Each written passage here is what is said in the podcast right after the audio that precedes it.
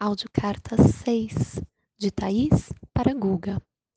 Eu celebro o poder da nossa amizade e trago uma reflexão sobre o meu filho. Como é que a gente pode cultivar a amizade nas relações de mães, pais e de filhos e filhas, para que a gente possa ajudá-los a ser quem são, diante de uma cultura que padroniza suas expressões do que é ser menino e o que é ser menina.